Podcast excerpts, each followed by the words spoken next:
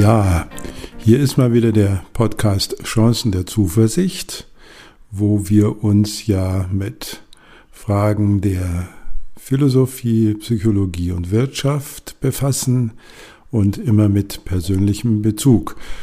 Julia kann heute leider nicht dabei sein. Ich soll euch alle sehr, sehr herzlich grüßen und sie freut sich schon, wenn wir den nächsten Podcast wieder zu zweit machen können.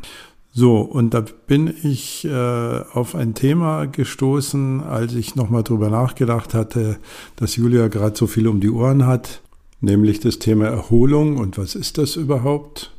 Wir haben hier schon öfter über Stress geredet und die Frage, wie man damit am besten umgehen könnte. Und da fiel mir aus meinem Studium ein Herr Lazarus ein, Lazarus und Lazarus, Vater und Sohn, die damals schon versucht hatten, in den 1960er, 70er Jahren unsere Themen, die wir haben, zu spezifizieren mit Hilfe eines äh, bestimmten Reflexionssystems. Ich skizziere das nur mal ganz kurz. Also was zum Beispiel sind die Verhaltenselemente, die mir auffallen? Was sind meine Affekte dabei? Was denke ich mir? Wie sind die Beziehungen, die bei diesem Thema eine Rolle spielen? Wie ist mein physischer äh, Zustand, also Essen, Alkohol, Sport und so weiter? Und die beiden haben dann in ihren Therapien entlang dieses ähm, Kategoriensystems versucht, Themen einzugrenzen.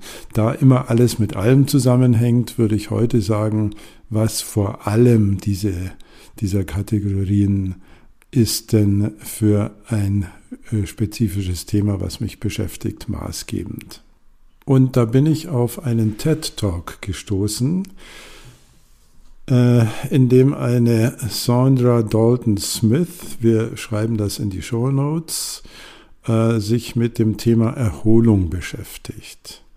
Und auch sie verfolgt den Ansatz, das Thema Erholung weiter zu spezifizieren, damit wir nachdenken können, was genau wir denn unter Erholung verstehen und woran es vielleicht gebricht und wo es hapert. Ja, den TED Talk, den braucht er jetzt nicht anzugucken, obwohl ich ihn sehr gut finde. Wir werden auch den in die Show Notes äh, posten. Aber sie findet äh, sieben Kriterien, anhand derer wir unseren Erholungsstatus ermessen können. So, und es fängt äh, mal ganz einfach an mit der Frage, äh, ich mache es mal andersrum, ich, ich zähle mal erst alle auf, dann könnt ihr euch darauf einstellen und dann werde ich die mal ganz kurz erläutern, diese sieben Kriterien. Jetzt kommt erstmal die Aufzählung, physisch, mental, sensorisch, kreativ, emotional, sozial und spirituell. So physisch, mental, sensorisch, kreativ, emotional, sozial und spirituell. Physisch bedeutet genau das, was das Wort sagt. Ich kann drüber nachdenken, ähm, wie ist es denn beispielsweise mit Schlaf, mit Pausen, mit äh, Zeiten für mich? Äh, das wäre sozusagen die passive Seite des physischen. Oder ich kann sagen, wie schaut die aktive Seite aus? Treibe ich Sport? Bin ich bewegt? Bin ich an der frischen Luft? Wie ist mein Körperbefinden? Und bin ich damit zufrieden. Mental, das hatten wir hier schon äh, einige Male bearbeitet. Äh, fordere ich mich zu viel? Ist es tatsächlich möglich, acht Stunden am Tag mit voller Konzentration, mit voller Konzentration zu arbeiten? Kreisen meine Gedanken? Mache ich genügend Pausen? Drittens, sensorisch. Also das, was im Wort schon drinsteckt, das, was ich mit den Sinnen aufnehme, wie viele Außeneinflüsse strömen denn von früh bis abend auf mich ein. Licht, Geräusche, Podcasts, Handy und so weiter. Vielleicht kennt ihr das Gefühl, wenn ihr irgendwo im Urlaub seid und euch plötzlich auffällt, wie still es da sein kann in dieser Welt. Wir Stadtmenschen kennen das kaum noch, aber Leute, die am Land leben oder die wandern gehen und mit dem Zelt unterwegs sind, haben die Chance, das manchmal zu erleben. Also die Message heißt, zu viel ist ungesund.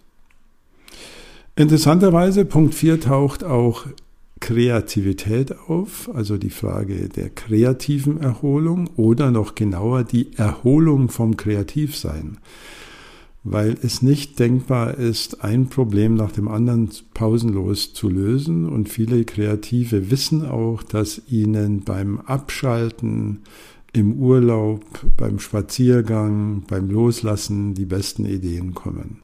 Also wir würden uns immens überfordern, wenn wir Kreativität als Fulltime, Fulltime-Aufgabe definieren würden.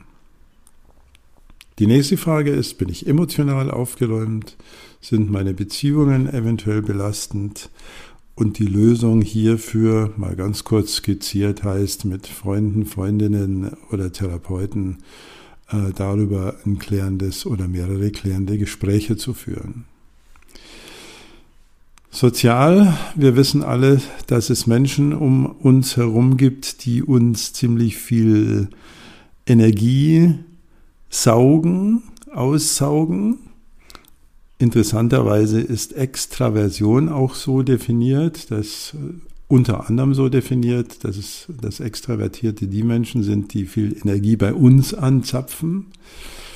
Habe ich denn auch mal die Möglichkeit, mich von solchen äh, Menschen zu erholen, was ich jetzt überhaupt nicht despektierlich meine, weil das auch Menschen sein können, äh, die, denen wir sehr zugetan sind, aber von denen wir andererseits wissen, dass es bestimmte Grenzen nicht überschreiten darf. Also äh, Message, es ist erlaubt, sich auch von solchen Menschen äh, zu erholen und vielleicht mit denen Kontakt aufzunehmen, die uns gut tun, die weniger Energie bei uns saugen, von denen wir uns weniger äh, gefordert äh, fühlen. So, und der letzte Punkt, der siebte Punkt heißt spirituell. Das klingt ja jetzt zunächst mal sehr esoterisch oder könnte esoterisch klingen. Aber Spiritualität hat für Menschen schon immer eine sehr hohe Bedeutung gehabt und es ist nicht damit gemeint, dass wir jetzt alle religiös werden müssen, sondern damit ist gemeint, dass wir uns auch Zeit nehmen, mal über den Sinn unseres Lebens nachzudenken. Auch das ist ein gewaltiges Wort.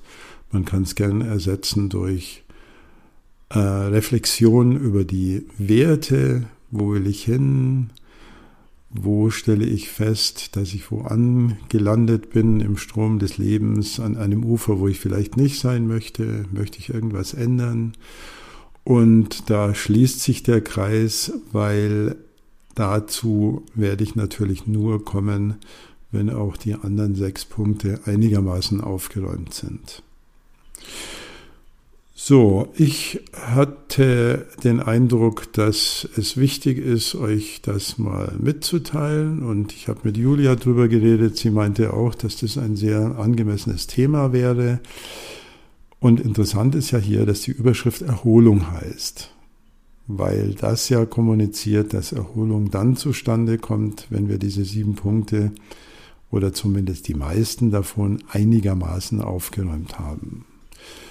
Zum Schluss noch äh, ein Hinweis. Es gibt sogar einen kleinen Test im Internet dazu. Als Wissenschaftler würde ich sagen, es ist kein Test, sondern ein Fragebogen. Also die Kriterien sind da nicht so hochgehängt. Aber um mal einen ersten Überblick zu bekommen über unsere Erholungsparameter, ist der Test, Klammer auf in Englisch, Klammer zu, gut geeignet. Auch den Link werden wir euch in die Show Notes pasten. Ja, und beim nächsten Mal hoffe ich wieder mit Julia hier unterwegs zu sein und ich wünsche euch allen viel und gute und tiefe und äh, rekreierende Erholung. Danke fürs Zuhören.